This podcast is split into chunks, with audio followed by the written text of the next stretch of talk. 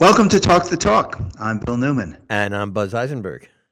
And that was our intro music for Max Page, who is the president of the Massachusetts Teachers Association, for a segment we love to call Your State U, that of course has expanded far beyond Your State U because Max is the president of the Massachusetts Teachers Association.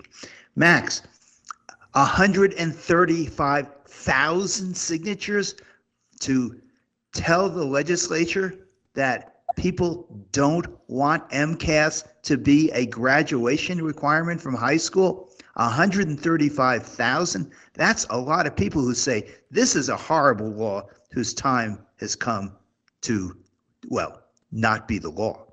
Tell us what your reaction is. Well, Bill, it was thrilling. Um, uh, two days ago, uh, we held a press conference and did, delivered the last 20,000 signatures to the Secretary of State. And as you said, we have 135,000 total signatures. We expect of those uh, like 105,000 to be fully certified um, by the Secretary of State, which is well, well over the uh, nearly 75,000 required to make this a, a, ballot initiative on the November 2024 ballot. It was it's thrilling. Uh, this is the most of any other ballot initiative. And remember, Uber and Lyft, who have more money than God, um, have were collecting as well, and they they were not able to collect this many signatures. So it's a great sign of the support for eliminating a one-time test as determining what uh, whether a student graduates or not. And we are one of only eight states that still do this, and several others are considering getting rid of it also along with us this year. To clarify, MCAS will still be used, the test will still be given. What will change is that the high stakes, high stakes nature of it will not be uh, front and center. Do I have that that's, right? That's exactly right. Having a standardized test every year from third grade on is a federal requirement. Um, and so whatever value there is um, to be able to have a diagnostic test, it will still be there. I would also note most districts have other kinds of tests as well for different subjects. Frankly, we are over testing students, but what this ballot initiative does is simply remove that high stakes element, which has led to more than 700 students a year not getting a diploma, even though they've passed all their classes and are ready for graduation according to the educators in that district. 700 a year, mostly students of color, low income students, students with disabilities, English language learners.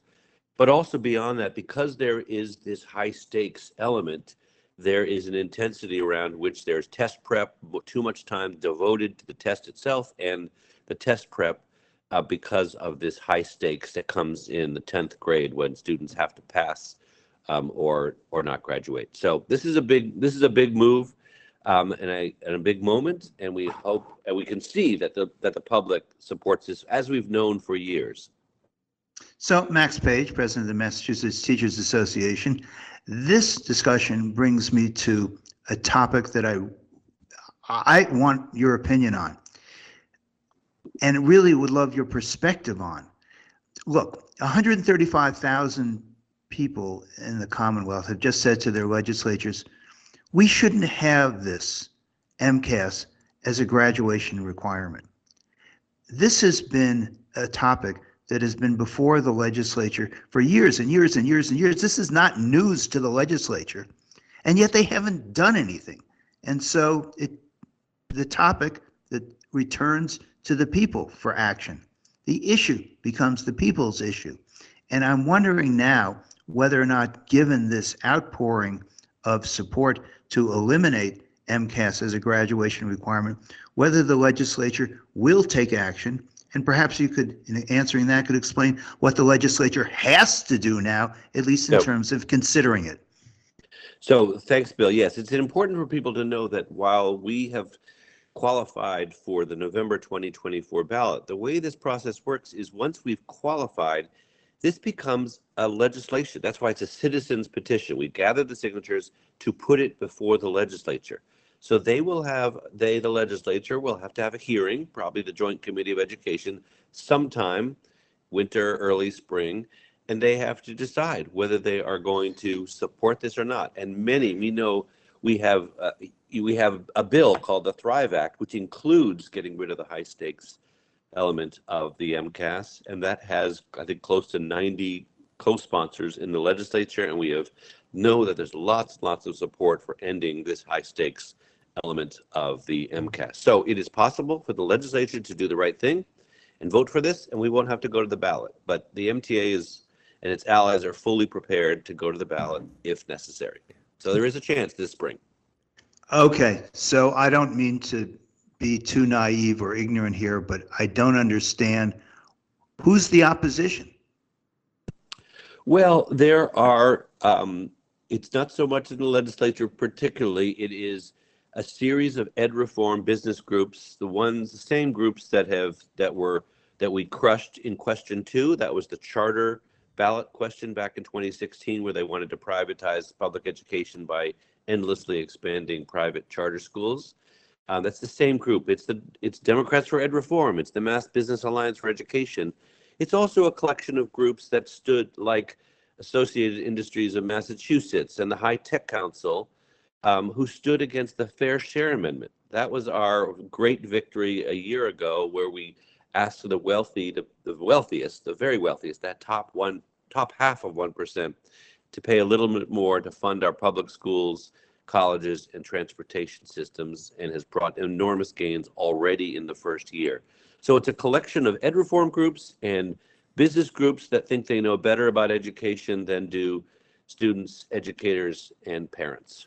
Which Max Page, this is Buzz, and this, that leads me to my sort of zoom out and look at the big picture question, which is 135,000. That's a remarkable number of people to sign on for a particular issue in these days when we're so concerned about apathy among voters. What's the takeaway? What have you learned? What has the MTA learned about how to sort of uh, stimulate activism around an important issue from this highly successful uh, initiative to garner signatures to put this on the ballot? Um, I'll answer that, Buzz, but I do want to also know it's 135,000 signatures gathered in eight weeks right? Wow. Because the way we have our system is that you get certified by the Attorney General kind of early, mid September. I think it was September 9th that we had our first signatures, and we had to deliver the last ones by November 22nd. We actually got those, most of them in earlier than that. So it's it's not a system not made to be easy. So we have 117,000 members public school and college educators across the Commonwealth. And if I had to say anything, I mean, there's been growing activism. We did the Fair Share Amendment. We defeated Question 2 a few years ago. We have won a statewide effort uh, to win more funding for schools and something called the Student Opportunity Act.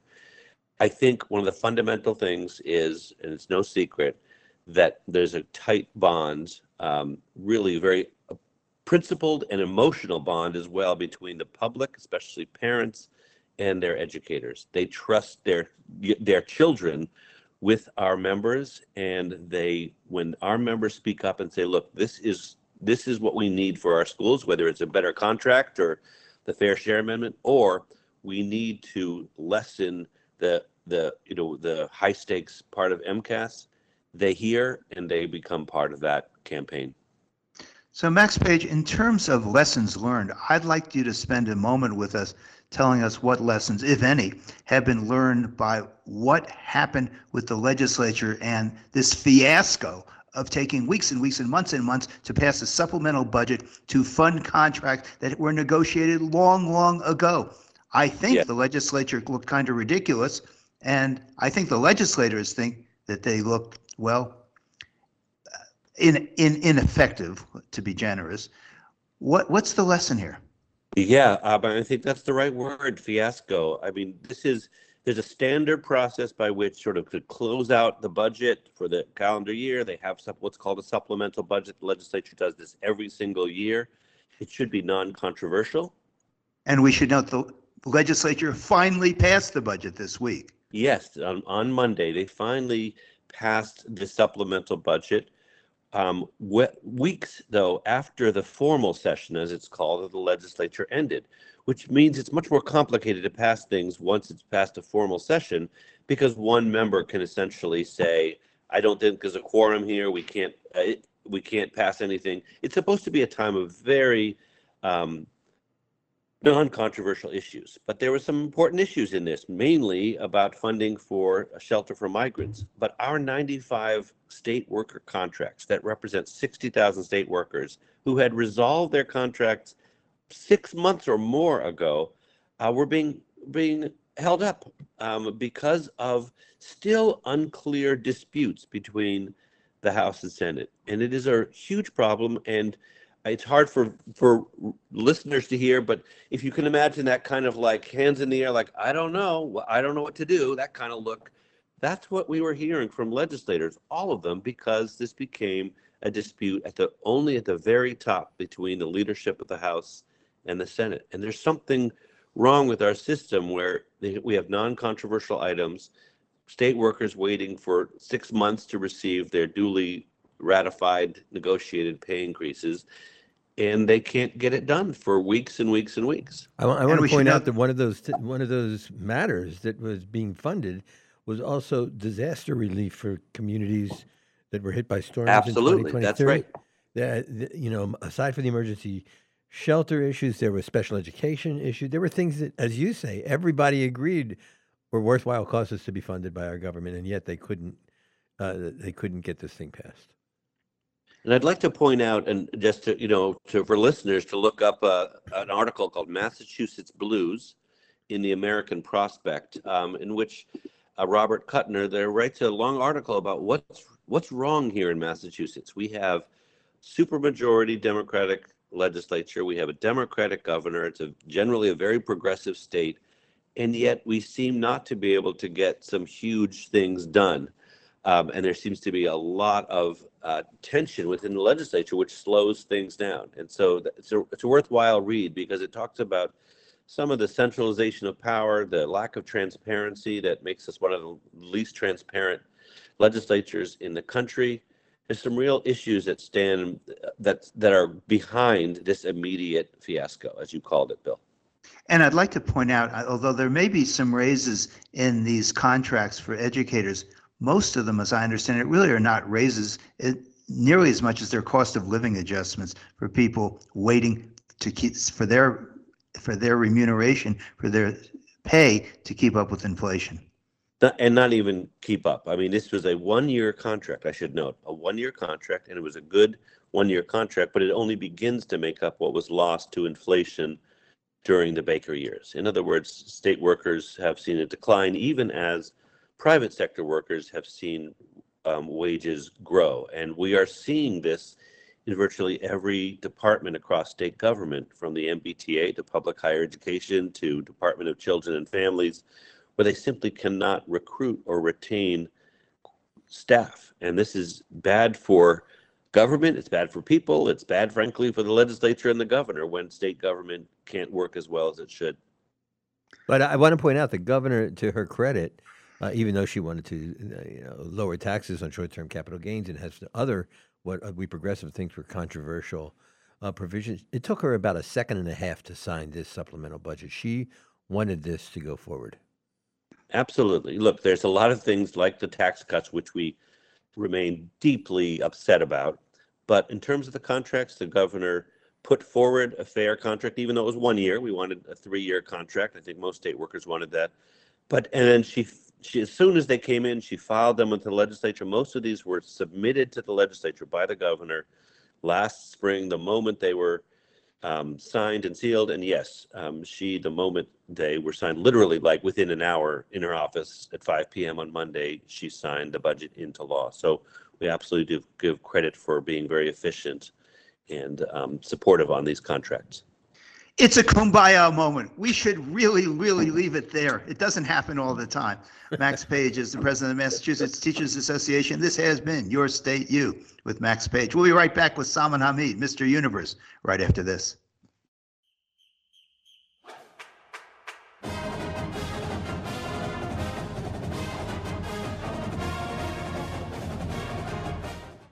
You're listening to Talk the Talk with Bill Newman and Buzz Eisenberg. Find local news and local talk for the Valley. It wasn't necessary and it probably wasn't even appropriate. On the one hand, I don't want that to sound like I don't support schools. I have a long history of supporting schools, certainly longer than any one of those city councilors. Where the heart of the Pioneer Valley lives. 1015 and 1400 WHMP. News, information, and the arts. This week's Shop Tuesday is Simple Gifts Farm Store. This Tuesday at 9 a.m., Simple Gifts Farm releases gift certificates for their farm store in North Amherst. Get organic produce, pasture raised meat, free range eggs, local dairy, and more at Simple Gifts Farm Store. And this Tuesday, you save 30%. Simple Gifts Farm Store in North Amherst. Available this Shop Tuesday at 9 a.m. on the Shop 30 store at WHMP.com. Franklin County has a vibrant history of farming. At the Franklin County House of Correction, we bring that history to life with education and vocational programs around farming and gardening. Incarcerated men and women learn to work an active organic garden. Best of all, what they harvest, they send home to help support and feed their families. This is Sheriff Chris Donelan, and I can't think of better therapy than farming and feeding your family. That's the history of Franklin County, and we honor it at the Sheriff's Office every day. Sunday mornings on WHMP means polka. Celebrate the Valley's proud Polish heritage with Polka Carousel. Every Sunday morning from 8 till noon, TZ brings his award winning Polka Carousel to the airwaves of the Valley, playing the polka classics and the latest polka hits. There are polka hits? Brought to you by Czelusniak Funeral Home, Northampton's funeral home for over 110 years and four generations of unparalleled, thoughtful memorial care. It's Polka Carousel, WHMP. Hey, Mr. Spaceman, won't you please take me along? I won't do anything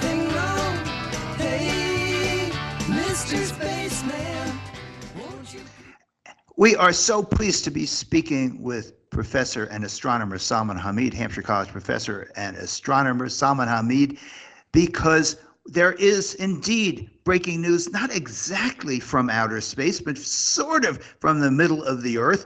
And, well, it's not exactly news, but it's news to us. I don't know, it's a couple of billion years old, perhaps, but we're just learning about it. Salman Hameed, this is a story about how the moon formed. And it's really exciting. I want to know how our moon formed. So do a lot of people. And I'd like to know whether how our moon formed is representative or commonplace with regards to how other moons form. But first, let's start with what did we just learn? Uh, thank you, Bill. And uh, i as it turns out, uh, the moon, which we see it all the time, well, most of the times, uh, its formation has been a bit of a puzzle. And uh, there were different theories around it. Uh, but now the theory that most astronomers um, think might have happened was that four and a half billion years ago, soon after the formation of the solar system, uh, when there was a lot of stuff floating around, Earth was there as a protoplanet. It was still in the process of formation when a large Mars sized body, astronomers actually have given it a name, Theia, it came in and collided with the Earth at a glancing angle. And because of that collision, a lot of debris went into space and within, and to me, that is the like mind boggling thing. We think that within a few hours, that debris coalesced around the Earth and formed our moon. Wait a second. The whole moon only took a few hours to form? I mean, it's it's it's small, but it's big. Yes, yes, and so that's so, so that's what computer simulations uh, say. Sort of like you know that it took previously even even the more conservative estimates would say a few years. That's still very short time if you think about sort of like you know in terms of the formation of the moon. But this is where a, sort of like you know a lot of stuff is happening. Earth is also a bit molten in there, but this material coalesces pretty quickly. Eh, You you can think of sort of like you know that it sweeps up the material and uh, turns into our moon, and it's very close to us. It's not far away as it is right now, when it was formed, it was much closer to us. And then over the period of time, because of the conservation of angular momentum, it has been going out and out and out slowly. So, Professor So- Salman Hameed, i- i- so this is called the Big Whack. And my question is this Are we still, could there be another Theia that's going to hit the Earth? Or is this just because it was a formation of our galaxy that this, I mean, of our solar system that this happened? Yeah, so that's that's a great question. Like you know that hey, if that big of a body came in and formed the moon, can we be hit by a similar sized body now? Uh, and then we can think about. I mean, of course, we won't be around if such a body hit us. Like, you know, but there may be another moon. Actually, the likelihood is pretty much zero, and the reason is because you don't have those free floating big bodies that were there in the early solar system today. So you the likelihood that some large sized body would just come in and hit us, it's pretty small. Now, you can be hit by asteroids and comets, but those are much smaller in size. They are not like Mars sized bodies that are just uh, floating around in the solar system. The solar system has stabilized quite a bit. Uh, and we don't know of these kind of bodies that will be coming in. So, Professor, tell us why we are talking about this today. Some geologists, I think it is, have actually come up with this. And as I understand it, they have formulated the premise, or and I think arrived at the conclusion that a lot of this, I don't know if it's debris, but a lot of this object that's smashed into the earth is actually now within the earth. But tell, Right. tell us tell us why this is now front and center on the uh, front pages of the annals of scientific inquiry. So the question was, well, that's a great story. Theia, like you know, came in, hit us, and formed the moon.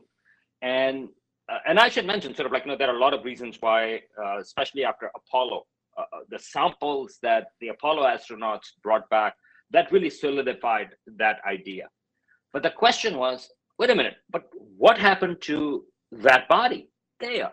Where is its material? And now we think that uh, Theia is, in fact, a lot of it is inside the Earth. And that's a fascinating story. Why do geologists, in particular, think that, astronomers and geologists? And uh, there were two big blobs that were discovered about 50 years ago. Uh, one is named Tuzo, that's named after a Canadian geophysicist, Tuzo Wilson, and another one is named Jason. Uh, this is named after uh, a plate tectonics pioneer, Jason Morgan. These two large continent sized bodies, one is under West Africa and one is under the Pacific Ocean, near sort of like, you know, about 1800 miles below the surface. These two features seem to be sort of like, you know, uh, out of our core uh, into the mantle, seem to be s- sticking out. And so people thought, geologists thought, well, these were part of the earth. It, uh, they are leftover deformities from the early formation of the earth. But now, uh, new simulations uh, suggest that actually these two large bodies may have been the material from Theia. And uh, the reason why they think that is because it's a bit denser than the mantle. And this is what was expected of what Theia was made up of. How do we know that? Because the material that the moon's crust is made up of is also a bit denser. So now simulation suggests that actually that this these two large continent-sized bodies, Tuzo and Jason, are actually part of the tail. I know Buzz is anxious to ask you a question, but I have one more on this topic. Uh, is the way in which the moon for the Earth was formed typical about of how moons are formed around planets, or is this an anomaly? Aha. Well, uh, so there are moons of Mars, there are moons of Jupiter and Saturn and other planets. and it looks like all of these mechanisms are different. So Jupiter's moons, we think, and Saturn's moons, we think they formed just like solar system planets have been formed. You have a large body, and then material coalesces uh, from the disk around it. So we think Jupiter and Saturn moons are similar to the way the solar system in general was formed. There has there is a lot of debate about moons of Mars, which are much smaller in size, and uh, generally people think that they were captured uh, from the asteroid belt or they came close to it and they were captured. Although there is a little bit of a debate right now about that because of new results. Now, Earth's moon is actually unusual because it's much bigger compared to the size of, of the planet.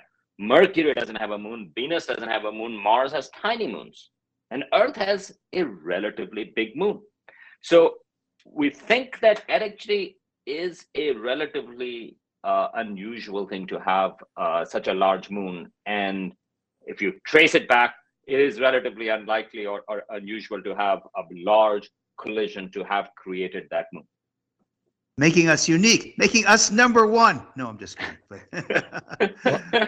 but and, and and I should mention, I know I want to get to uh, Buzz, but I should mention that the this collision and then the moon are also responsible probably for the tilt of the earth and for keeping the tilt stable wow. so in some sense the reason why we have seasons and the reason why we have this 23 and a half degree tilt uh, that is because we think that is because of the collision and then because of the moon large moon around it it keeps our tilt relatively stable so yes we are special well, that, that actually leads to the question I, I, wanted to ask because I know that the first four planets in our solar system have molten cores, that, uh, but the the other four planets have gaseous cores. So I'm wondering if there's an uh, if something hits a planet like this, is the consequence going to be different if you have that density that, uh, from a molten core as opposed to a gaseous core? Well, I mean, uh, I mean, we think that uh, the core uh, even for Jupiter, Saturn, Uranus, Neptune, right at the core, in the middle, uh, you you actually would have a solid Earth-sized body, like you know, but surrounded that, it's all gaseous. And a body like this would not even make a large impact on Jupiter, simply, for example, because of its size. So if it hits there, it's just going to get like you know destroyed by the time it gets in because of pressures and things like that. Uh, and so it's like a mosquito coming in type of uh, like that for said thing. Uh, just to give you a, a, a size comparison, the great red spot on Jupiter, which shows up as a splotch on Jupiter, that you can fit two and a half Earths inside that red spot. So these bodies actually do not impact uh, large planets as much. But smaller bodies, they certainly do. Uh, and uh, Venus, for example, rotates the opposite way compared to Earth, uh, compared to all other planets. And one of the reasons why we think it goes the opposite way may have been because of a large collision. It didn't form a moon, but probably because of a, a large collision. But Buzz, you brought in an interesting question about the core. Earth does have a liquid outer core, but the there is this, at the right at the center we have a solid inner core and uh, and that is crucial because that actually leads to the magnetic fields around the earth and there is another news item and this is where it gets connected on mars uh, and in fact now there are studies that are coming out there was a uh, a, a, lander over there uh, on mars insight uh, and it recently stopped working. It was looking for earthquakes. We know about the interiors of the planets including earth and now on Mars also, because of earthquakes and the way those shock waves travel through the interior. And what it found is that Mars lacks a solid core.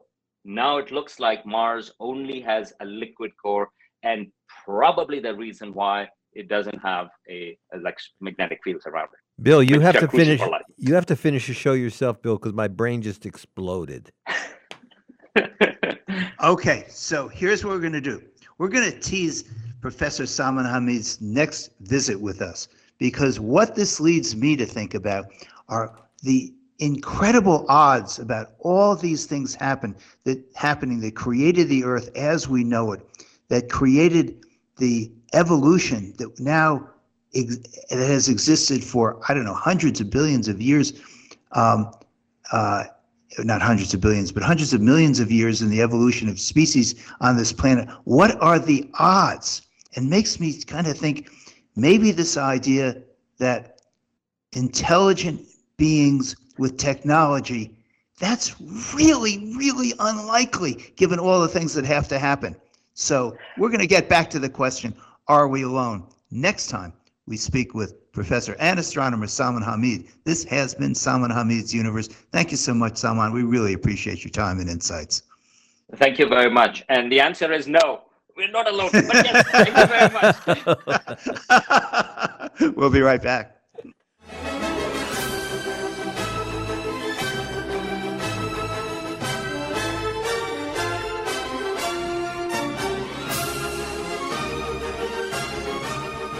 This is Talk the Talk with Bill Newman and Buzz Eisenberg.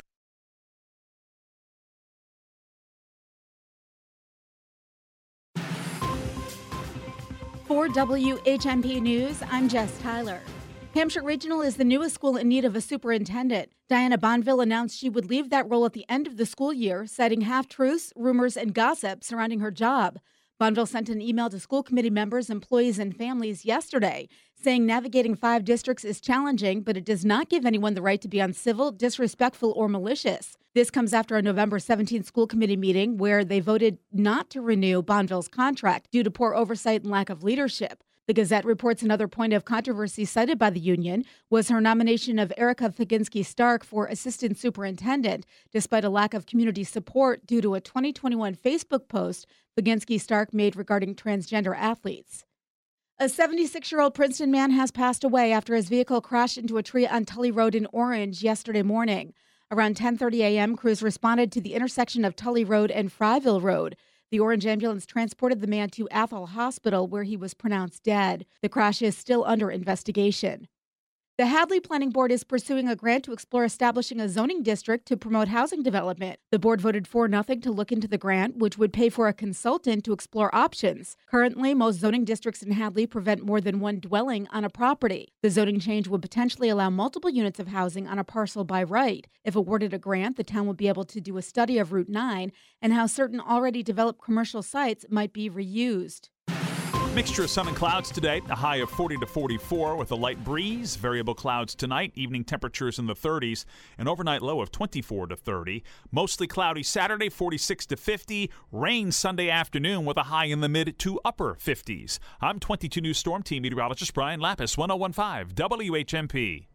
You've been miserable with joint pain for so long. You want and deserve relief, but you just keep putting off that call to QC Kinetics. Okay, now's the time. Listen up. QC Kinetics is rolling out something huge for the first time ever. It's a voucher for $500 off your first joint pain treatment. That's right, $500 off. Whether it's your knees, hips, shoulder, or back, the QC Kinetics voucher applies to any area. But this is a limited time offer, so no more putting off that call. QC Kinetics is the largest regenerative clinic in the country with tens of thousands of satisfied patients who are able to get lasting relief with no surgery, no drugs, and no downtime. So reach out to the team at QC Kinetics today and ask them, How can I get a $500 off voucher? They'll walk you through the steps and get you started on your way to relief. Don't wait, this is a limited time offer. Call for your free consultation today. QC Kinetics, 413 992 5450. That's 413 992 5450. 413 992 5450. Limited time only. Not valid with any other offer. Happy are the holidays at Wanczyk Nursery. But behind the fresh cut Christmas trees, the wreaths, the roping, and the wooden reindeer, beyond the retail store filled with gifts, just past the poinsettias, indoor plants, pottery, or planters and bird feeders, on the other side of the ornaments, garden gifts, and gifts cards, that's where you'll find the Wanczyk family wishing you and your family a healthy and happy holiday season. Thank you for growing with us on Route 9 in Hadley and at wanczyknursery.com. Happy holidays from the Wanczyk family to yours. Maybe you still have your copy of a favorite long ago book, like I do, about Mickey Mantle, signed by my Uncle Bill, Hanukkah, 1958. A book can make a lasting impression. Something Someday is the new picture book by the presidential inaugural poet Amanda Gorman. Get it at Broadside Bookshop. For middle grade and elementary readers, Percy Jackson and the Olympians, The Chalice of the Gods. Order any book on the Broadside website, have it delivered anywhere, or pick it up at the store, then browse a bit. Broadside, Northampton's independent bookshop.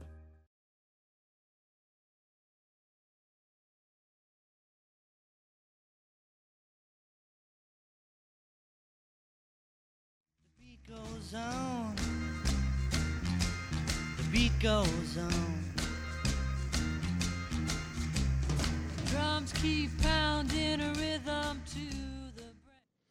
Welcome to Art Beat with our segment host, Donnabelle Casis, who has with her and us today a very special guest. We'll have that introduction in just a moment. Well, actually, let's do it now because let's talk first about Arts Night Out, which we don't pay quite as much attention to as we might because somehow we just accepted, of course, we have Arts Night Out in Northampton. Of course, we have Arts Night Out in Easthampton. But really, there are communities in this Commonwealth that where Arts Night Out is not a regular feature of life, is not part of the fabric of the community. So, Donnabelle Casis, I give this to you.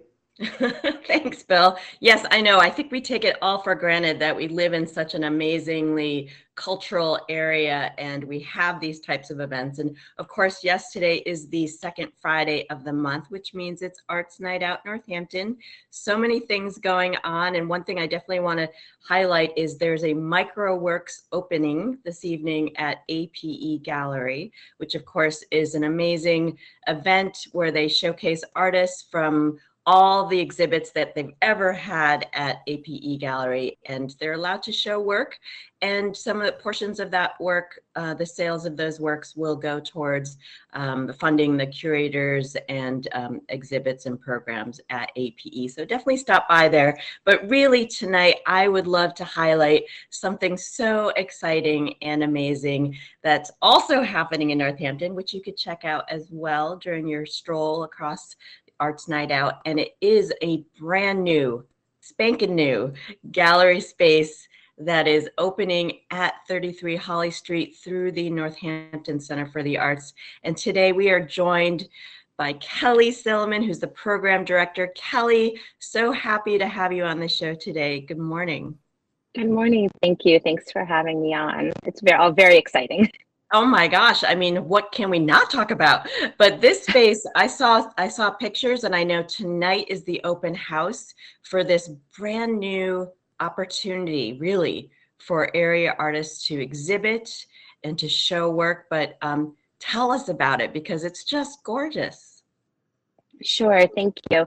Um, so one of the things that's so special about 33 Hawley and the organizations that program out of there is that it's a multi-art space. So most of the spaces are used for all kinds of arts activities from performances to classes to exhibits. Um, but this space, the gallery, is, is special because it's a dedicated gallery space. Um, and it's a dedicated gallery space that was built in a community arts building for the community. Um, so I feel really lucky to be a part of the organization that's helping to steward that gallery. And we have been working behind the scenes um, for about a year now to really prepare to to open. And tonight is the big night. Um, we're going to be there between 5:30 and 7 p.m. and people can come and go as they want. There'll be some speakers at six o'clock, um, and it's just a great opportunity to see the space, to meet people who've been involved, um, so Kelly, describe to us, because we're on radio, describe to us this space because you've got to see it in person. It's um it's just gorgeous. I mean, how big is it? How many walls do you have? Where is it in the building? Please tell us. Yeah. So for folks who've been to 33 Hawley before, when you enter through the front doors, you are in a big, beautiful lobby area that um, is open to the other levels of the building. And for folks who haven't been back this month, since our very recent reopening, um, we, is now finished. It's a beautiful wood floor, um, extraordinary lighting features. And to the left, um, is the gallery. And the gallery has uh, this incredible statement piece, this beautiful barn door that opens so that when the gallery is open, you walk in and there's a big, you know, it's welcoming, it's open. Um, and the gallery itself uh, has the same wood floors from the lobby. Um, it's uh, really high ceilings, so it feels very open and spacious. It's just over 500 square feet with um, I would say three and a half walls uh, because of the barn. I mean, that's a lot of space. Yeah. It's a lot of space. Yeah. Yeah. So we are, of course, we're going to be learning about it um, and, and what's possible in there over the next few months. But it's feeling really um, like full of possibility. So Kelly Silliman, let me ask you this. You've described this as a dedicated uh, space, a dedicated gallery space, which I take it means that uh, for, well, at least the very foreseeable and perhaps not foreseeable future, this space is going to be used for different exhibits. How is that going to work? Who's going to who's going to choose what's on the walls? How long will they be up for? I mean, this is an enormous community resource that is now being presented. It's been well envisioned for years, but here it is. How's it how's it going to work? Um, thanks for asking, Bill. So um, there will be a call for artists on a yearly basis. Um, we just had a call for what I like to call sort of a short year, which will run January through August. But um, in future years, the call will go out in May. Um, people can propose um, curatorial visions, solo shows, group shows, and then a curatorial committee will decide what happens. And Well, that and and so I'm I'm interested too. When you say art exhibits, does this include um, sculpture? Is it just 2D? Can it be performance? Like what kind of things are you looking for in this space? So the exhibits will be um, rotated on a monthly basis and uh, can in- potentially include any. We're prepared to support all kinds of visual art to include 3D. Um, the performance would be, I think, more of like a programmatic uh, venture that would happen in relationship to an exhibit. Um, it's certainly possible, but we're really focusing on the visual art right now. Now I know you already have a show lined up for January, which will be the first exhibit in the new space. Can you tell us about the artists and what we may look forward to? Sure. So one of the decisions that the steering committee um, and first curatorial committee decided was that one of the exhibits per year would be uh, curated or show exhibit the art of the curatorial committee. So a way of really connecting the multiple roles that artists play in our community, um, and also a bit of a, a bit of a thank you for the the work that they do to make these really hard decisions. Um, so that first group is made up of Ellen Nathaniel Alkaiewicz, Natalia Hume, Naija Velasquez, uh, Carlos Rec McBride, M. Rudder, Robin Griffith, and Javier Lopez. And so it's going to be quite a full show. That's a big Um, show. Yeah. yeah, it's a big show. We we were just we just spent some time in the gallery this past weekend, kind of mapping out where everyone's work would be. Um, in this particular uh, exhibit, I think all of the work is 2D, um, and but it really runs the gamut from abstract acrylics to photography to fiber art. We Now, need, to- we need, we need to interrupt this conversation for just a minute. It is Arts Night Out. We're going to come back very, very soon, and we're going to hear more about what is here for you to see at Arts Night Out at 33 Hawley Street tonight. It is a grand opening. You want to be part of it, and we'll be right back. More Talk the Talk with Bill Newman and Buzz Eisenberg coming up right here on WHMP. I'm Tony Warden, President and Chief Executive Officer of Greenfield Cooperative Bank. I want to wish everyone a happy holiday season and a safe and healthy new year. Hi, this is Stacy from the Residential Loan Department at Greenfield Cooperative Bank. Hi, this is Melissa, loan processor at the co op. Hi, this is Brittany. I'm also a loan processor at GCB. We'd like to wish our friends, family, and customers A very Merry Christmas. and a Happy New Year. Hello, this is Erin from South Hadley. And Courtney from Northampton. We're wishing you a joyful holiday and a new year full of happiness and good health. Hi, this is Mandy. And this is Rachel from, From Greenfield Greenfield Cooperative Bank, wishing you and yours a Merry Christmas. Happy Hanukkah and all the other holidays you may celebrate this season. Hello, I'm James Alexander, Vice President and Commercial Lender located in Shelburne Falls. I want to wish everyone a happy and safe holiday season from the Greenfield Cooperative Bank. Hi, this is Chris Wilkie from the Greenfield Cooperative Bank, wishing you all a safe and happy holiday season. What's cooking at River Valley Co op? Here's avid eater, grocery shopper, and co op member Bill Newman. Sweeten up your holiday parties with gingerbread cookies, chocolate hazelnut seashells, vanilla Hanukkah cookies, and mini Dresden Stollen. It's all at the co op. Sweet treats, the holiday roast, fresh seafood, beer and wine, and lots and lots and lots of local farm fruits and vegetables. Do a little gift shopping too. River Valley Co op, wild about local. Everyone is welcome. With the holidays upon us, the increase in traveling, shopping, and connecting online also heightens the need to protect your identity and finances with Lifelock. Identity thieves see this time of year as an opportunity to drain your accounts, open new loans in your name, and damage your financial future. Lifelock detects and alerts you to threats you might miss on your own. Don't let the busy holiday season catch you off guard. Save up to 25% off your first year with promo code NEWS at lifelock.com. You're listening to Talk the Talk with Bill Newman and Buzz Eisenberg, WHMP. Welcome back to Art Beat with Donnabelle Casis and her and our very special guest, Kelly Silliman. Let me turn the microphone back over to Donnabelle Casis. Yes. And so if you're joining us today, right now, I'm speaking with Kelly Silliman, who's the program director at uh, Northampton Center for the Arts in Northampton. And of course, tonight is Arts Night Out. And in part of that, uh, the Northampton Center for the Arts is unveiling their new gallery space at 33 Hawley Street. What's really fascinating to, to me, Kelly, is that you have a curatorial team for this gallery, but it kind of changes. Can you tell us a little bit about that? Yes, we really want to get as many voices into the mix as possible. So we have an open call for folks who want to serve on the curatorial committee. There's a form on our website. And even though the committee only meets once a year, um, that list will be kept ongoing and we'll continue to draw from it and eventually hopefully reach everyone who's interested in serving on that committee. So is this like a year long term or it, are you on it for life or like how does this work? Yeah, it's um it's it's actually sort of a one time or possibly two time thing where um you know curatorial committee members will be chosen. They meet in June or July um, to review the submissions for that year. The decision is made and the work is done. Um, except for they they get to have their own exhibit as well, where they Oh. get to shape whatever they want. Wow, that's exciting. So what I mean, you know, the Northampton Center for the Arts is in 33 Hawley Street and you are the program director.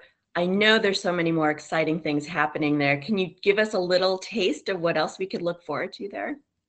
Sure. So uh, I always like to give a quick spiel about the building. Um, the building at 33 Hawley is owned by the Northampton Community Arts Trust, and they own that building. Um, it was a brilliant vision to own and maintain affordable space for artists in the Valley. And there are three organizations that program there the Northampton Center for the Arts, APE Gallery, and Northampton Open Media. And gosh, what can we look forward to? I mean, this month, the Northampton Artisan Fair, of course, I have to give a plug to. Um, that's it's our third year. We normally host it on Small Business Saturday, but it's going to be on December 17th this year, Sunday, um, 10 to 4. And we really fill up the entire building. Um, we are, yeah, it's just an incredible, incredible fair. Um, those and, last and then minute shoppers like me. that's right. the that's right. procrastinators out there, you have an opportunity to to wa- buy some wonderful locally made gifts. Exactly. But then you look like you were ahead of the game because it's so personalized and so specific, you know, supporting local arts. Um, yeah, and and there's a there's some other things happening in the building. We're starting our youth performance festival. Um, I know AP has some things going on in the workroom, which is the that big new space um, on the lower level. But we're really thinking of January as January as our kind of grand opening, and um, and and then it's just, I mean, uh, the building's gonna be full every day. We should, we should also note that at 33 Hawley Street, there is being completed, I believe now, the Black Box Theater, which has been a huge undertaking and is going to be an enormous community resource for theater uh, in the valley, in the region, and of course in Northampton. There is a dance studio that is used for all manner of dance as well. There is a community space for all sorts of other artistic and cultural activities that go on, including film. There is the room that is used for multi-purpose room for all sorts of things, including lectures and film and what have you. I mean, this is an amazing enterprise. 33 Hawley Street is really extraordinary, Kelly. You you gave some, but there's lots and lots going on here. well, it's hard to- true. it's yeah, it would be hard to oversell it. It's really incredible, and um, I, I was I, this week. I've been thinking back to 2017 when the building first opened, and there were just two rooms, and everything else was under construction, and we were just kind of determined to to start working in there, and it's it's just it's a been a wild ride. Well, part of the brilliance of this enterprise was for the visionaries who began it and began the fundraising for it to say, let's get people in the building. Let's have them see. And then people will be enthusiastic. They'll be inspired. Things will happen. Money will be raised. And we'll have this extraordinary community resource for dance, for theater, for visual arts. I mean, it's extraordinary. And in fact, that vision worked because people came and said, we can see this. Well, and it's for the future. Like it's Yes. going to be around for a while. I mean, I don't know how long their vision is, but it's for some for it's it's meant to be sort of a staple standard of the community to as an arts hub and you know a resource really And Kelly Silliman, maybe you should tell us one more time. No, not maybe. Please tell us one more time. Tonight, what's happening? Yeah, so tonight we are having an open house for the new dedicated art gallery, which is one of the spaces that was recently renovated at 33 Hawley as part of this sort of final, almost final phase. Um, it's from 5:30 to 7 p.m. People can come and go throughout the evening, but we will have some speakers at 6 p.m. Uh, it's a chance to see the gallery, to see the other spaces, to learn about the process for applying for an exhibit or to be on the curatorial committee, to meet some of the artists who will be exhibiting this year, to meet board members and staff members, um, and really just connect with other folks who are invested in this resource. Well, I, oh, well, I, I definitely say stop there, mingle, take a look, um, and also walk around downtown Northampton because it is Arts Night Out, um, by the way. So anyway, thank you, Kelly Silliman, so much for joining us today and giving us a preview of what we can look forward to. Um, it's going to be a wonderful night. And Donna, Bel- Donnabelle Casis, thank you so very much too. Kelly Silliman, always a pleasure to have you back on the show. This has Thank been Art Beat on Talk the Talk. Beat goes on. Drums keep pounding a rhythm. You're a nonprofit doing good work in the community. You want to let people know? That's easy. Talk to Hannah. Tell her you want to have a PSA on WHMP. If you're a community nonprofit, WHMP helps you communicate. Have an event? Need donations? Volunteers? Talk to Hannah. She'll help you craft a message and we'll run it at no cost. Hi, it's Hannah. Email me at hward at whmp.com or call me at 586 7400. WHMP news, information, and the arts, and messages from community nonprofits. There's nothing like being in the same room at the same time, sharing your experiences with other women. At Cancer Connections Breast Cancer Support Group, we can laugh or cry. With our burdens lifted, even for a little while, we can go back to our lives better able to handle dealing with cancer and all it entails. Go to cancer connection.org to learn more or to donate today. Cancer Connection relies on local donations to make its services free of charge. WHMP Northampton and WRSI. This is Talk the Talk with Bill Newman and Buzz Eisenberg on WHMP. And welcome to Talk the Talk. I am Buzz Eisenberg. And I'm Bill Newman. And we are always so lucky to have Clare Higgins, uh, the executive director of the Community Action of Pioneer Valley, uh, here come in with us. There is just so much to talk about, but um, you know there is always a discussion about whether uh, these I'm going to NGOs, uh, these things, uh, public service entities, sh- are uh, when they're inadequately funded by public dollars, what should we do about uh, supplementing their budget so they could perform the missions which they are in, created to perform? And often it falls on private individuals um, and their donative intent to be able to make things happen, these noble causes, including community action. So, Clare Higgins, I wanted to ask you about this about, um, well, we just had Giving Tuesday. Right. Let's talk a little bit about why people should give and what benefits they might enjoy if they give. Yeah, thanks for asking me and thanks for having me. Good morning. Um, you know, I've been thinking a lot about the whole issue of philanthropy and charitable giving a lot, and I'm have such I'm challenged sometimes by it because I wish our government could just structure, make some adjustments to the way we deal with our economy that would more clearly benefit low, moderate income people and create more equity. But that's not what we have. So, you know, and we have uh, the um, benefits that uh, come from the government that you need a, a significant amount of proof to say that you're eligible for them. And then there's, um, you know, and then there's this large nonprofit sector that includes everybody from very wealthy colleges that are tax exempt, many hospital systems that are tax exempt in some different ways, to uh, the Manna Soup Kitchen or, or uh, you know, the Survival Center in Northampton or Amherst. It- So it really runs the gamut, right? And um, and the way those those charitable donations get treated, that people make it run the gamut from from large to small.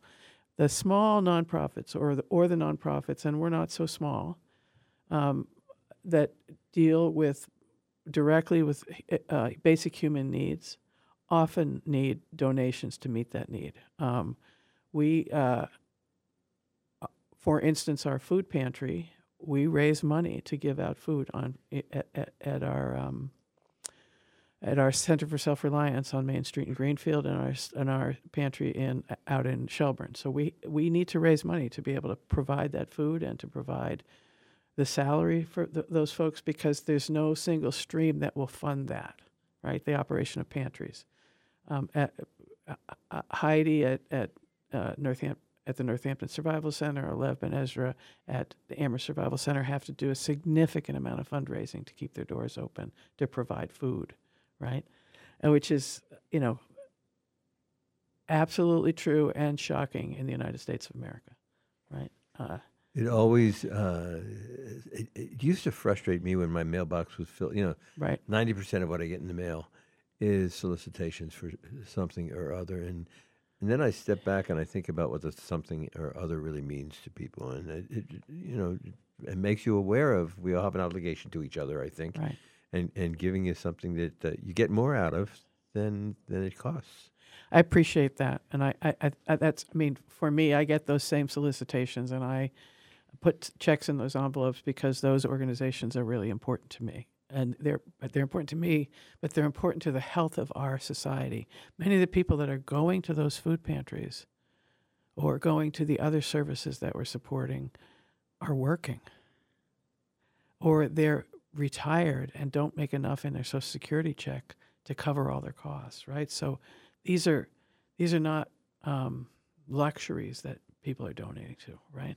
And uh, so you know, and then we raise money also for things like our heat up fund, which helps us keep people warm in their house when one or another of the government programs, which are you know bureaucratic and we have to do a lot of income checking and all that other stuff. Sometimes somebody just needs some help, and we have we we the gateway is through our fuel assistance program, and then we see if, there's something we can't do there, we try to help them with our heat up fund, and that's a really important part about what we do. And we get, you know, our our uh, we hired Jess Thompson from the Chamber of Commerce here in Northampton. We stole her away to help us think about how to raise money, and to raise uh, community engagement in this kind of thing in a way that we hadn't been doing before. And she says, you know, this allows us to say yes more often. We can say yes if we have the money that you don't have to provide provide every single jot, uh, you know, every tiny piece of paper that proves something to someone. You know, for for um, people living with low incomes, there's a significant time tax that they pay in order to get access to the services that they need. A significant time tax. Well, speaking of tax, uh, Bill, the uh, the standard deduction is I, I know, but I think the income tax came into effect in 1914, something like that. And when it did, um, the uh, legislation provided for charitable deductions in order. That's why so many of our local libraries were built right. by Yep. tycoons at the time, et cetera. But um, it's changed a little bit. There's now a standard deduction bill. C- could you explain that for us? Uh, what tax advantages people might have in uh, furthering their uh, donative desires? Well, the standard deduction has existed for many, many years. What changed in relatively recent years is that the standard deduction was increased to a very significant amount. So now about 95%, I believe, of taxpayers take the standard deduction, which means that they don't itemize, which means that the charitable deduction is not as valuable uh, as it used to be in terms of a tax deduction for a lot of people. Although significantly, I don't think that has affected the charitable giving of most of the uh, low income, middle income individuals who give because they give because to give really is to receive. That said, there is another, and I'm not claiming to be a tax law expert, but there is, I know, a way in which people can, uh, particular people of retirement age who may not need all their income and may want to do something uh, that advantages uh, causes and uh, philanthropic endeavors they care about, that they can support in a larger way. And that is by, let me back up one second. The individual retirement accounts, which some people are lucky enough to have, uh, have something called a required minimum distribution. And this kicks in, I think theoretically it's supposed to happen when you're 70. I think it really uh, takes effect 72. You have to take a not insignificant percentage of what's in that account out every year. It has to be distributed, at which point that that individual retirement account, which was accumulating tax-free for many years and is a nest egg for a lot of people, that individual retirement account, there has to be a required minimum distribution every year. And Congress passed a law that said, wait a second, if you give your required minimum distribution directly to a charity instead of taking the money, then that money will not count as income. So follow the bouncing ball. This is actually interesting how the government did something helpful for individual philanthropies. Let's say you're going to get $100 from the individual retirement account. You take it as income and you'll pay income tax on it. But if you take that $100, for example, and direct it directly to the charity, the 501c3 organization, then it doesn't count as income. So instead of taking your $100, taking it as income, paying the tax, and giving what's left over to the charity, you take the $100, it goes directly to the charity, and you don't declare it as income on your income tax. It, for some people, this actually can increase meaningfully the amount they're able to give to charities. How you accomplish this, uh, people who have an IRA, an individual retirement account, can talk to the persons who uh, are the custodians for the account, and they know how to make this happen. Isn't now that's something I didn't know about, and so I'm going to now. Well, whenever I retire, I will have to start thinking about that because I do have a, a small IRA. Uh, you know, and I, I think that those kinds of things also are, are kind of interesting because the ways to be helpful in terms of donations are not simple and transparent. You kind of had to know that, right? So Let me tell you, let me tell you another one. Um, and this does not apply, unfortunately, for many people. But you know, uh, some 40% of individuals in the United States, or maybe 50, it's, it varies over, over time, actually own some equities, some stocks. Uh, usually they're in the form of a mut- mutual fund. But let's say, we have time for one more example here, Buzz? Please do. Okay, so let's say that you bought a stock for uh, $10, your mutual fund for $10, and now it's worth $50 a share. So you have $40 of capital gains. Um, if you itemize, um, if you give the stock away, you are able to claim as a charitable deduction the entire value of the stock on the day that you contributed. So you're not giving out $10 a share. If it's the shares of the mutual fund are worth $50, you're giving $50 a share to the charity, and that's the amount that is deductible. And that is an enormous advantage to that taxpayer because that taxpayer, instead of selling the stock, paying the capital gains tax, and then giving what's left over to the charity, can give the entire value of the stock to the charity, to the philanthropy, and uh, have that total amount as the tax deduction. It's another way in which the tax code actually tries to encourage uh, philanthropic giving for those, in this instance, who are itemizing. So, uh, you know, it's interesting to think about all that stuff and where who it who it affects at what income level. And so, listeners to the show who have those kinds of assets, this this is an enormous benefit to them to think about how to to donate money. What's interesting to me too is that our average donation is about fifty dollars. Mm. Because we're not our our average many of our donors at one point in their life were using the services of community action and they give back. And we get that in the notes that we receive from them, et cetera. So the range of the way people think about uh, donating depends on what their income is and also what what their relationship is with the organization. And for, for us, so many people, their relationship with us is that they receive services from community action. So I'm so glad you, you mentioned that, uh, Director Clare Higgins, because um, a lot of people think uh, community action has uh, governmental Sure. sponsorship. You get grants, you Sure. get y- your funds from state and federal um, uh, sources, but a lot of people distinguish between those uh, entities which their missions are totally laudable, but they just exclusively rely on Oh, yeah, yeah, yeah, donations yeah. versus uh, those that get money from governmental uh, funds, and uh, then they ask for more uh, contributions by people, private citizens, and a lot of people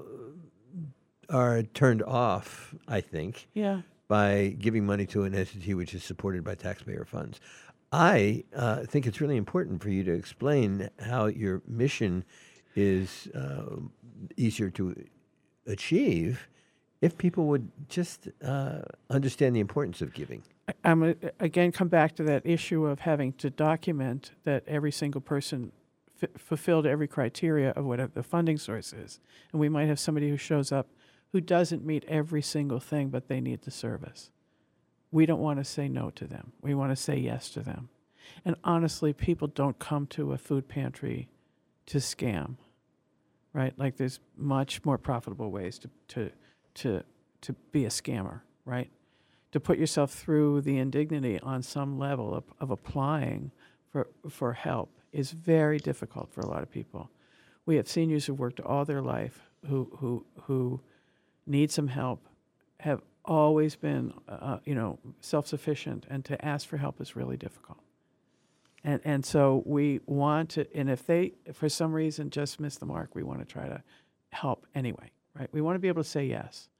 We want to be able to say yes. That's Yeah. a great place to take a short break. We are talking to Executive Director Clare Higgins of Community Action of Pioneer Valley, and we're going to come back. This is an important conversation, and all of us should understand the importance of our dollars to organizations, in particular, community action, but organizations like Community Action. Thank you.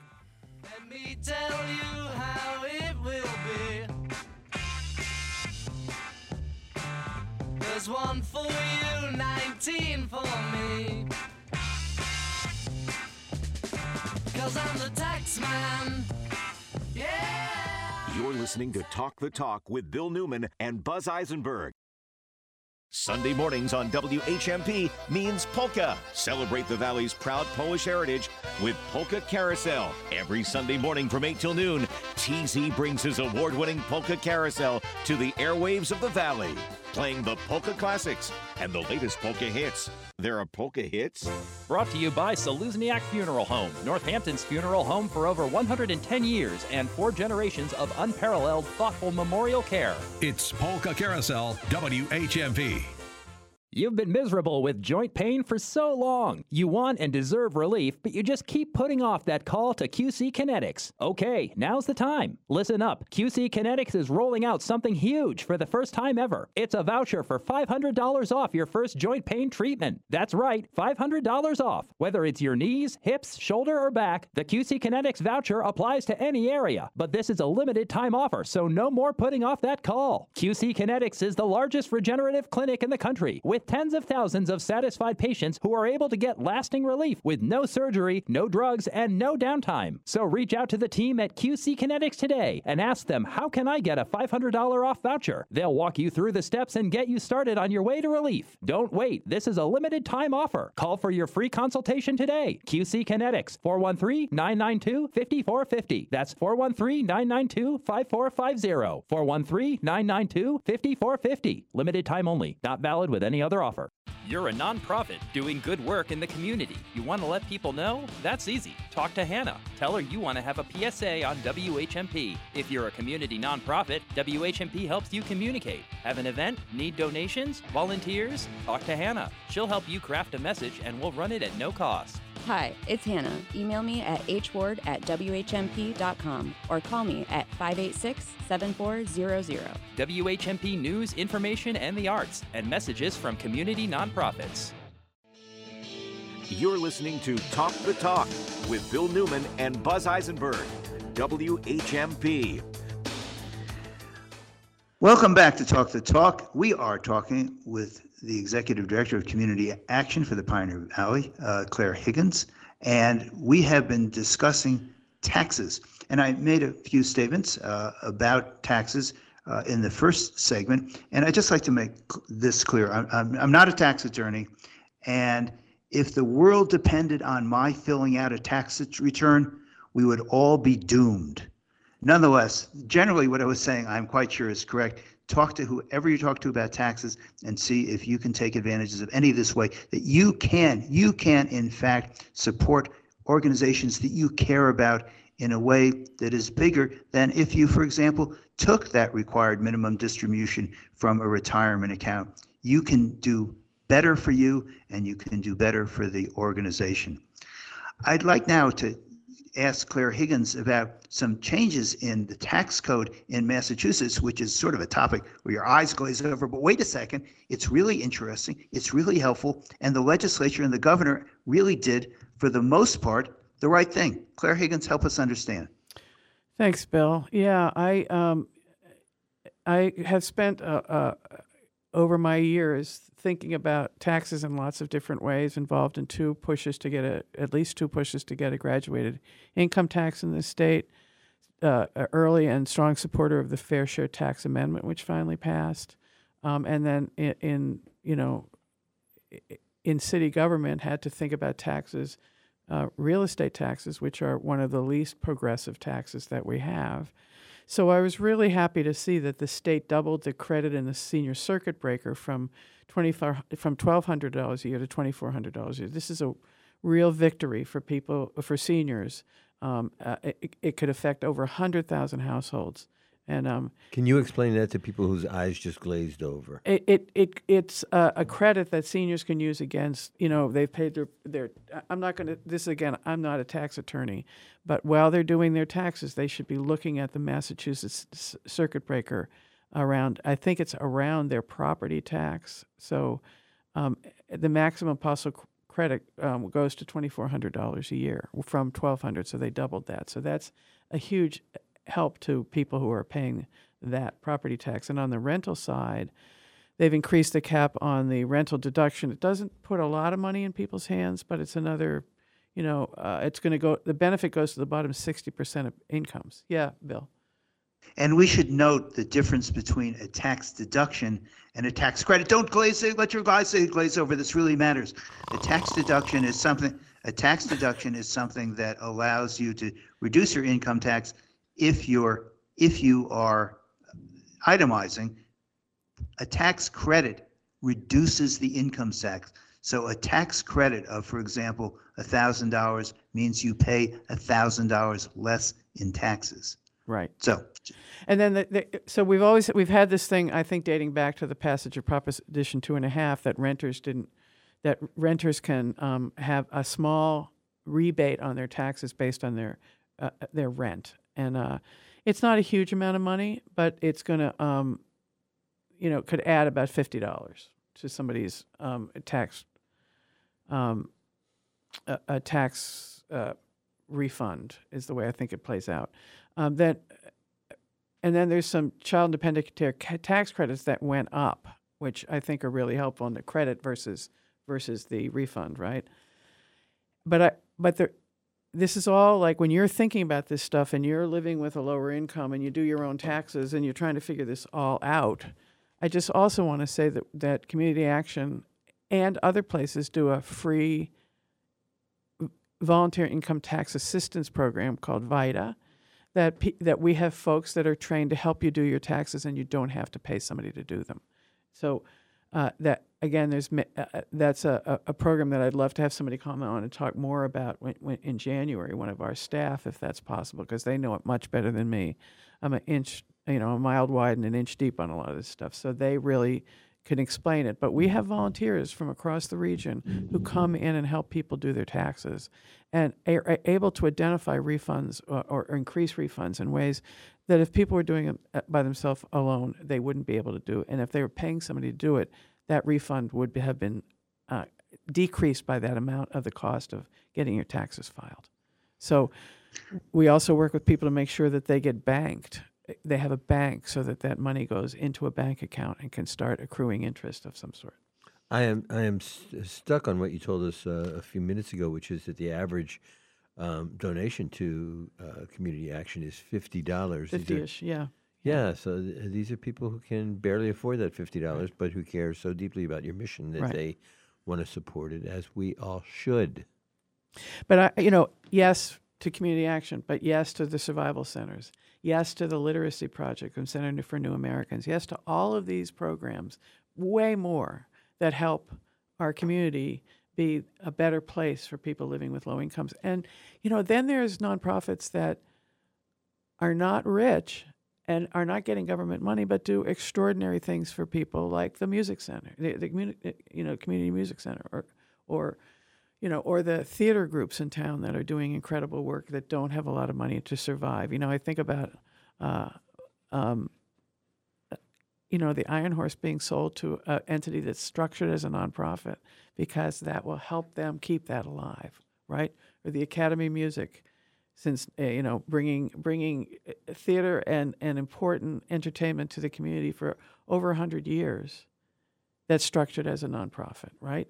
So all of those things make a community, and if we don't, and nobody else is going to do it for us.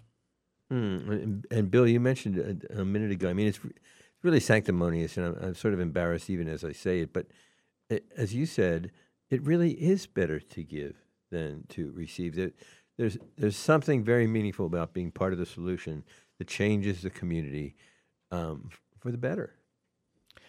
Yeah, I, I also think we should note that what the data show is that people who are of modest means, including many people who are really poor compared to many in this in this society, give a much higher percentage of their income, a much higher percentage than people who are wealthier, people who have been uh, who have been uh, involved with the food bank as recipients turn around and give to the food bank when they have the opportunity to give back. I mean, it is that kind of way in which people give to the community, in which the community is saying to itself, we are here for each other. And I think that's what the crucial piece of philanthropy, particularly at this time of what should be giving, is upon us.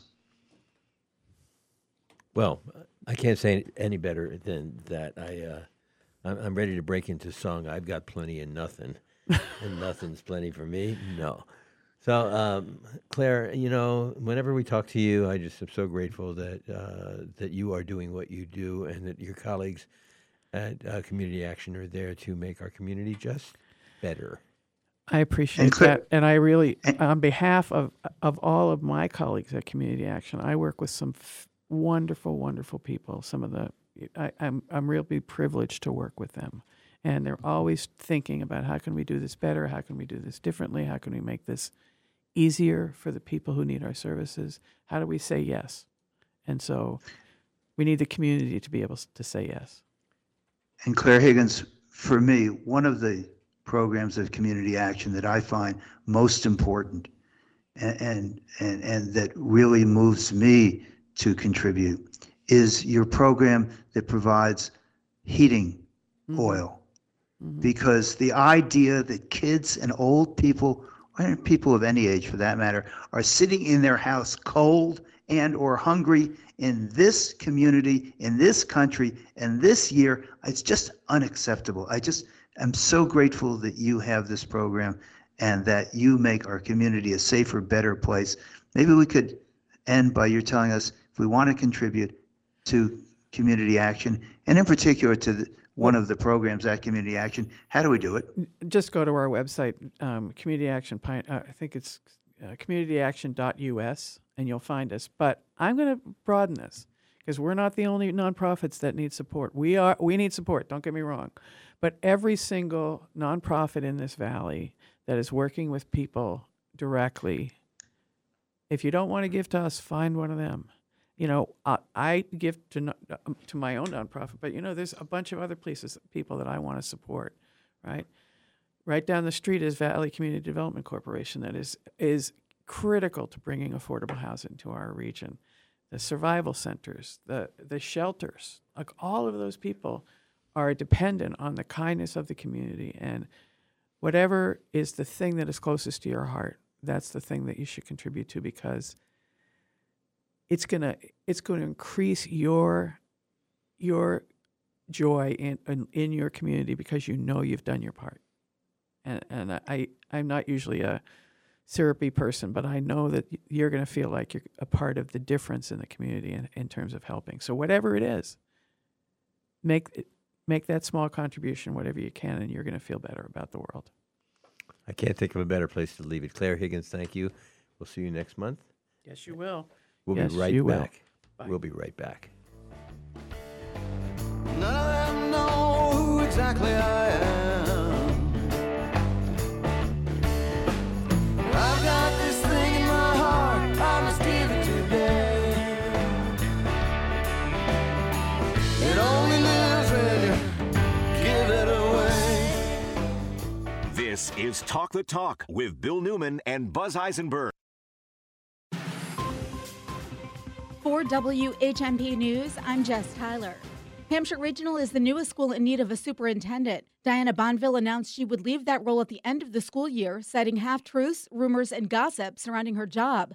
Bonville sent an email to school committee members, employees, and families yesterday saying navigating five districts is challenging, but it does not give anyone the right to be uncivil, disrespectful, or malicious. This comes after a November 17th school committee meeting where they voted not to renew Bonville's contract due to poor oversight and lack of leadership. The Gazette reports another point of controversy cited by the union was her nomination of Erica Faginski Stark for assistant superintendent, despite a lack of community support due to a 2021 Facebook post Faginski Stark made regarding transgender athletes.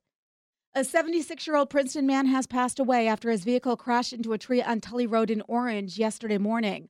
Around 10:30 a.m., crews responded to the intersection of Tully Road and Fryville Road. The Orange ambulance transported the man to Athol Hospital where he was pronounced dead. The crash is still under investigation. The Hadley Planning Board is pursuing a grant to explore establishing a zoning district to promote housing development. The board voted 4 nothing to look into the grant, which would pay for a consultant to explore options. Currently, most zoning districts in Hadley prevent more than one dwelling on a property. The zoning change would potentially allow multiple units of housing on a parcel by right. If awarded a grant, the town would be able to do a study of Route 9 and how certain already developed commercial sites might be reused. Mixture of sun and clouds today, a high of 40 to 44 with a light breeze. Variable clouds tonight, evening temperatures in the 30s, an overnight low of 24 to 30. Mostly cloudy Saturday, 46 to 50. Rain Sunday afternoon with a high in the mid to upper 50s. I'm 22 News Storm Team meteorologist Brian Lapis, 1015 WHMP. Do you think the Amish sleep in horse drawn beds? Whatever beds they sleep in, the Amish build beds that are simply beautiful, with subtle arts and crafts touches. There's an old Amish proverb the most important things in your home are people. Maybe so, but those people need a place to sleep. Amish made beds from Talon Furniture. So good looking, so well built. Talon has Amish beds ready for delivery or order in the wood and finish you want. Then, we have beds made in Vermont that have all of the craftsmanship of Amish beds, made from cherry or maple, but these Vermont built beds are just a touch more elegant in their design. How about an upholstered bed? An upholstered headboard and frame. It's a really nice look and feel. Talon Furniture's upholstered beds come in dozens of fabrics and leathers. In between today and tomorrow, there will be time in bed. Spending that time in a nice bed just feels good. Come to Talon Furniture, the little bed boutique just down the hill from Amherst College. What's cooking at River Valley Co op? Here's avid eater, grocery shopper, and co op member Bill Newman. Sweeten up your holiday parties with gingerbread cookies, chocolate hazelnut seashells, vanilla Hanukkah cookies, and mini Dresden Stollen. It's all at the co op. Sweet treats, the holiday roast, fresh seafood, beer and wine, and lots and lots and lots of local farm fruits and vegetables. Do a little gift shopping too. River Valley Co op, wild about local. Everyone is welcome. The Western Mass Business Show with local dynamo Tara Brewster, Saturdays at 11 and Sundays at 2, only on WHMP. Brought to you by Business West. The vital business news in Western Mass is in Business West. The Western Mass Business Show with Tara Brewster, WHMP.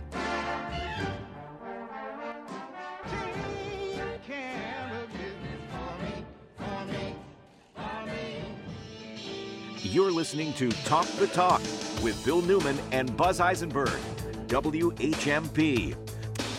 We have been uh, uh, focused on, we should be focused on, uh, the right to shelter. That is, there's so many families in need of emergency shelter in Massachusetts. Today, we recently uh, passed a supplemental budget, which thankfully the governor, in, in a second and a half, uh, signed in order to provide more resources to shelter these uh, families, pregnant women, um, who um, have been guaranteed, we're told, uh, placement in the state's emergency assistance shelters. Um, we are very, we're going to talk about it with two people who really uh, have been working from the inside on providing those kinds of uh, resources that people need for their survival. And uh, I'm so grateful that they are uh, joining us today. They are from Central West. And um, I would like to just turn the mic over uh, first to you, Marion. Um, so tell us a little bit about what you do and for whom you do it.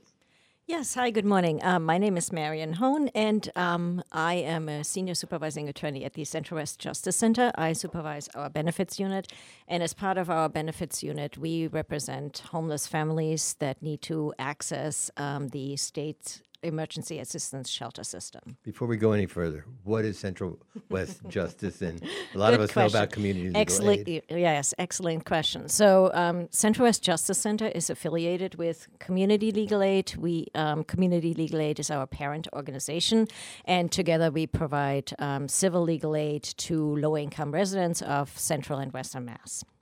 And uh, you also, Catherine Ady-Bell, you also work for Central West Justice. Yes, I do. Thanks. I'm glad to be here. My name's Catherine Ady Bell, and I'm an attorney with the Central West Justice Center, and I work in the benefits unit. Um, the bulk of my work is with clients who are experiencing homelessness and trying to access the state's emergency assistance shelter program. So let's talk about Emergency Assistance Shelter Program. Um, what is it, um, and how's it functioning?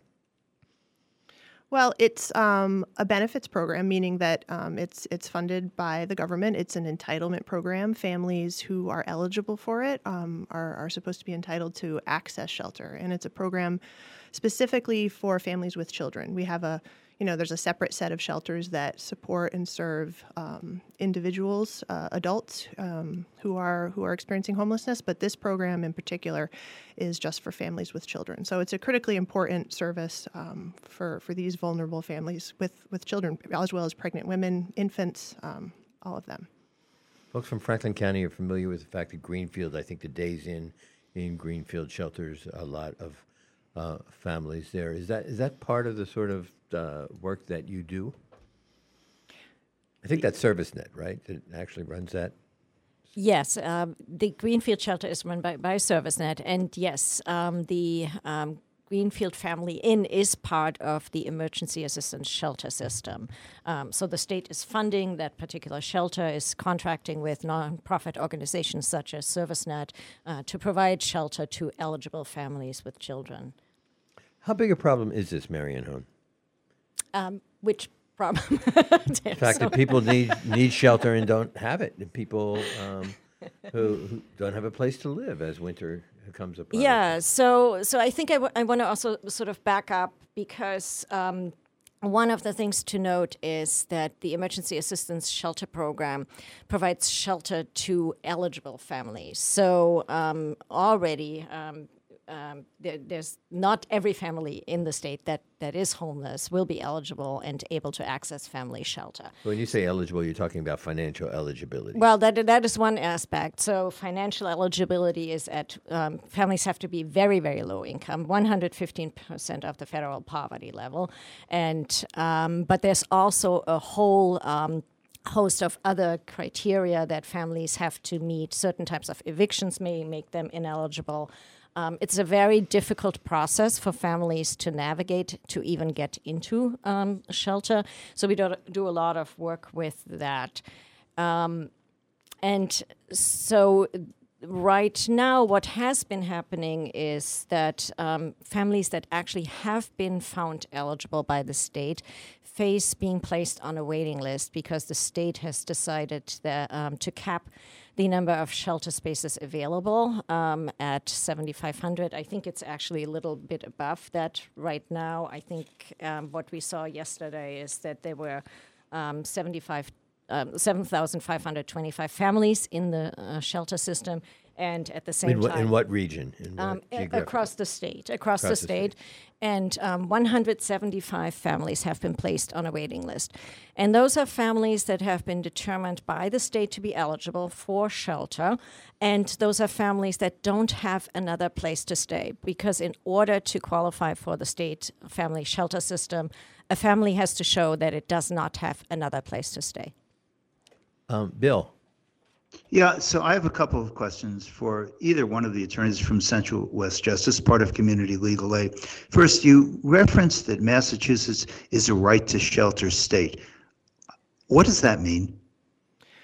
Well, yeah, that's that's been said a lot lately in the news that Massachusetts is a right to shelter state. So, um, as Marion was saying, because there are so many restrictions on how people can get into shelter, who can get into shelter, you know, I don't I don't think of it as a right to shelter state. I think it's great that there's a program, but again, there's so many obstacles, so many barriers, so many rules that disqualify certain families from shelter um, that there are many, many families who are experiencing homelessness who are barred from that sh- state shelter system.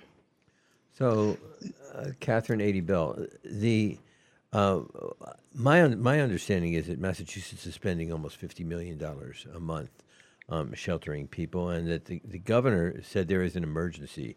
We're in a state of emergency with respect to our ability to provide what Bill just alluded to. I think it was in the 1980s that we called ourselves a right to shelter state. So she asked for another quarter of a billion dollars, I think, um, in order to uh, meet part of that demand.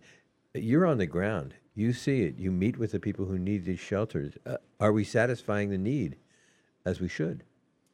No, as as Marion said, right now because of this cap that has been placed, um, there are families that that are have nowhere to stay. They're eligible for shelter, but they've been put on a waiting list. So there needs to be something for those families. There needs to be some kind of emergency overflow. There needs to be resources, and they need to be spread across the state. Um, right now, there's there is a lot of talk about you know, creating some some of those out in the Boston area. I haven't heard of any plans for ones out here in western or central Massachusetts, and that's a big concern for us because when we're working with poor fam- families who are in trauma, who are in crisis, and to be able to tell them that we don't have a overfull place for them out here is just not acceptable. You know, that there needs to be something. These again, these are children in the winter in New England that are that are experiencing homelessness. A lot of these emergency shelters, uh, a lot of people are being housed in hotels and motels um, that that have space because we just don't have space. Is, do I get that right? Yeah, but even that has stopped. Even the the number of 7,500, which I guess is a little bit higher now, but that there there is no plans to expand that to use more motel spaces. It's just the cap has been placed. Um, there there are many families that are living in motels, but there is no plan to continue to grow that as a way to serve these families. Right now, they're just placed on a waiting list. Uh, Marion Hohn, what should we be doing?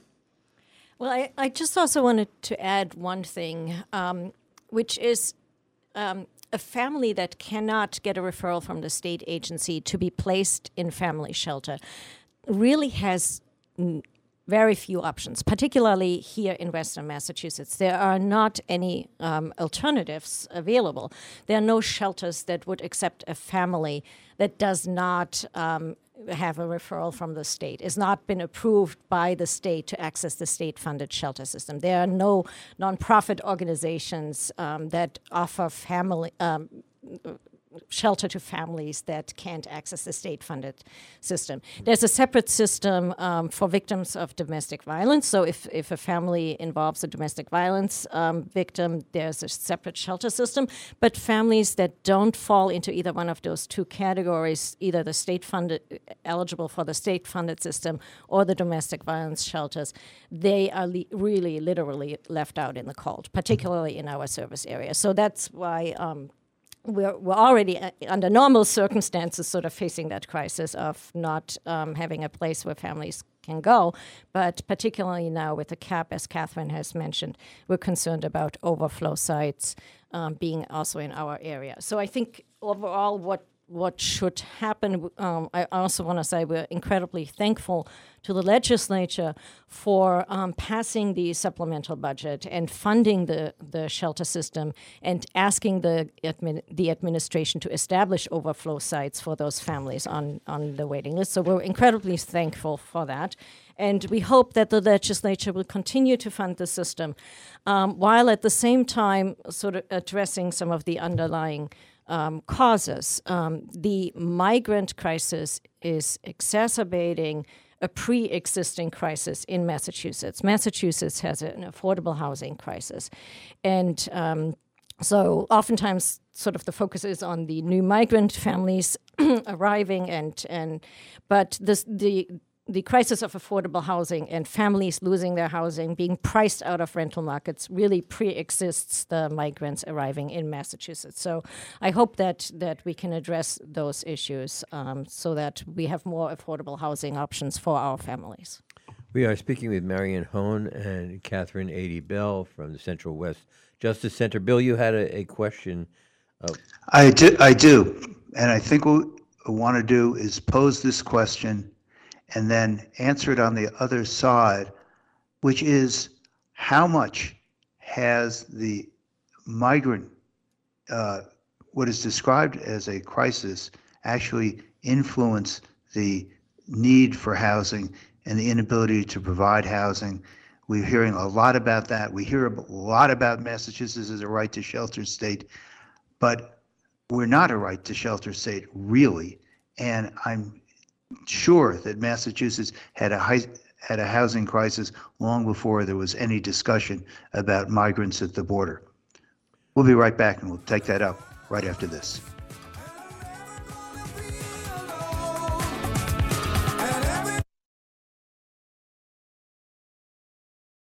Coming up right here on WHMP. Tag you're it. Thom Hartmann, weekdays at noon. Thom Hartmann Program, your home for the resistance, commentary, conversation, and common cause. Join me, Thom Hartmann, every weekday from noon to 3 right here on WHMP. 1015 and 1400 WHMP.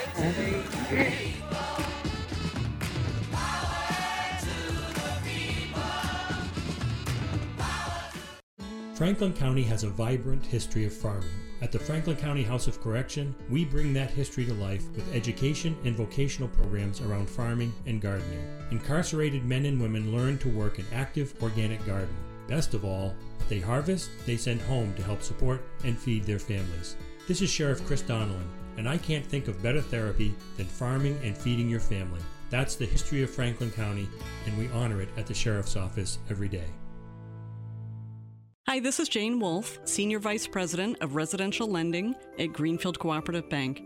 I'd like to wish you and your family a wonderful holiday season and a prosperous new year. Hi, this is Missy Tatro, Assistant Vice President and Senior Mortgage Originator at Greenfield Cooperative Bank. I'd like to wish everyone a safe and happy holiday season. Hi, this is Julie and Ashley, wishing everyone a cheerful, stress free holiday season and a delightful new year. Hi, I'm Brendan O'Connor. I'm Ethan McCandless. And I am Luke Parsons. From the credit department at Greenfield Cooperative Bank. Happy holidays. Hi, this is Teresa from the 63 Federal Street office of Greenfield Cooperative Bank. I would like to wish all of our customers and their families a Christmas that's merry and bright and a happy new year filled with love, health, and happiness. Hi, I'm Dawn. And I'm Erica from the Florence branch of Northampton Cooperative Bank. We, we would, would like to extend our best wishes to our customers, families, and friends for a happy holiday season and a happy new year. Cheers. You're listening to Talk the Talk with Bill Newman and Buzz Eisenberg. WHMP. And we are talking about the emergency uh, shelter crisis, and we are speaking with Marion Hohn and Catherine Ady Bell from the Central West Justice Center. Before we took a break, Bill, you uh, you had a question uh, for these two experts on emergency shelters. I do. One is where do people sleep while they're on a waiting list waiting for emergency shelter? And the second is could you clarify for us where the uh, discussion of uh, migrants coming to Massachusetts fits into this issue? Sure. Well, um, so as to the first, you know, where do people sleep? I, as Marion had mentioned, for folks to be even approved for shelter, they have to show that they have nowhere else to stay. So, where are folks staying? They're staying in their cars, they're staying in emergency rooms, um, they're staying in other unsafe situations. Sometimes people have to go back to situations where they're not safe, go back to abusers, go back to uh, environments that are that are not good for their kids. So um, they have nowhere good to stay. That's why it's so critical that um, if we're going to have this waiting list, there must be overflow sites for folks to go somewhere safe. Um, and also, you know, some of the sites it, you, you have to talk about like, how do we define what an overflow site is. And some of these sites, maybe they'll let people sleep on cots, but they have to be out at six in the morning. So think about that realistically. You have a young child and it's winter, and you need to leave at six in the morning. So really what we need for these overflow sites are places where families can stay. They can have a sense of safety and security. They can stay there throughout the day, and they can um, be supported in the in the crisis that they're experiencing um, of, of homelessness. Um, yeah, Bill, uh, uh, just piggybacking on, on, what you were asking, that uh, Greg Abbott, governor of Texas, has just announced another 25,000 that he is going to be busing, largely to New York City, not so much to Massachusetts, as far as I know. Um, and uh, he just he looks at what are called sanctuary cities, and he manages to bus as many migrants uh, away from Texas to these sanctuary cities. cities. Uh, many of us believe it's in a sort of punitive, cynical, horrific way of manipulating people, and and uh, but at the same time, those people are people with families, and they need a place to stay. Catherine, what do you think Massachusetts? I mean, should we be budgeting more money? Should we be building more uh, lodging? What what should we be doing that we're not doing? Um, yeah, I mean, it's a complicated question, but the bottom line is that Massachusetts, as a state, should be concerned and should find ways to take care of these families who are experiencing homelessness. I mean, a child on the street with nowhere to sleep is a child on the street with nowhere to sleep. Um, but I do want to just go back and address that as we said before, this problem existed way before the so-called migrant crisis. Um, you know, there were families. I have some data here from a Globe article that that from back in 2022, so predating this, you know, migrant crisis, there were 2,452 EA applications. Only 840 of them were approved for shelter. So the the the the system's inability to provide the shelter necessary for homeless families prior to the migrant crisis existed and was extreme. There were many, many more families who needed shelter prior to the migrant crisis who were unable to get it. So it's not really fair to say that the migrant crisis has caused the system to fail. The system was already broken well before that.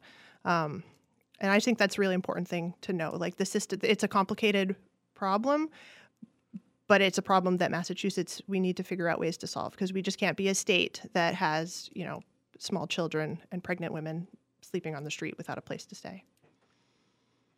Uh, Marion, it was just, Clare Higgins was just on here, and she was saying it's not their problem, it's our problem. Uh, maybe you could speak about that. Yeah, absolutely. I, I believe it is our problem. It's our collective problem. And I think, as Catherine has said, as a, as a commonwealth, right, as the name implies, we certainly cannot have children out on the street. Um, we have to remember that at the core of the emergency assistance shelter program, it is a it is a program for children. Um, an adult without children or an adult who's not pregnant cannot access this system, this state-funded family shelter system. It's a program that that is on behalf of the children, and we have to take care of our children in the children in our community. Um, ultimately, if we don't do that, the long-term costs are going to be so much higher. If we think about children being separated from their parents, ending up in the foster care system, or other situations that that are not beneficial to them. Um, so I, I think we we must take um, the action to provide um, for the children in our community that need our assistance. Um, I just want to take this opportunity to point out both both Bill and I are deeply committed to community legal aid. We've been involved in it for a long time. Community Legal Aid and Central West Justice Center, which uh, does this heroic and uh, indispensable uh, work. Um, it, right now, they are involved in fundraising activities, and I know that on Wednesday I'll be in Greenfield uh, trying to raise money for CLA and the work that you, Marion, and you, Catherine, do so well, and it's so important. I know Bill feels the same way with respect to Hampshire County. So uh, I just want listeners to understand these are our neighbors. These are people who make our community richer, and we have uh, heroes like uh, Marion Hohn and Catherine Ady Bell to thank for uh, helping them help themselves. Meanwhile, it is Friday, and we want to thank you all for joining us on Talk to Talk this week. Remember, like these two in studio, don't just talk the talk, walk the walk.